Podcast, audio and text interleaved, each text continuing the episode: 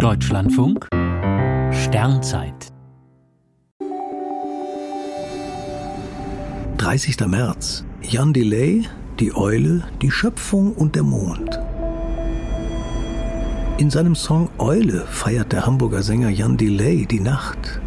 Der Vogel zeigt sich nur im Dunkeln, wenn vermeintlich stets der Mond am Himmel steht.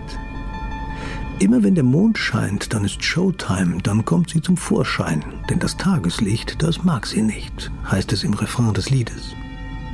Der Mond gilt vielen als klassisches Gestirn der Nacht.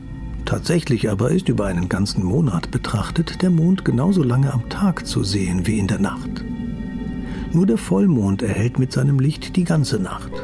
Dagegen steht der Neumond gemeinsam mit der Sonne den ganzen Tag am blauen Himmel auch Jan Delays Nachteule wäre rund um Neumond nicht zu sehen. Morgen kommt der zunehmende Mond nach 13 Uhr zum Vorschein und ist dann bald am Osthimmel zu erkennen. Am frühen Morgen geht er unter. Beim abnehmenden Halbmond ist es genau umgekehrt. Er erscheint erst mitten in der Nacht und taucht gegen Mittag wieder ab.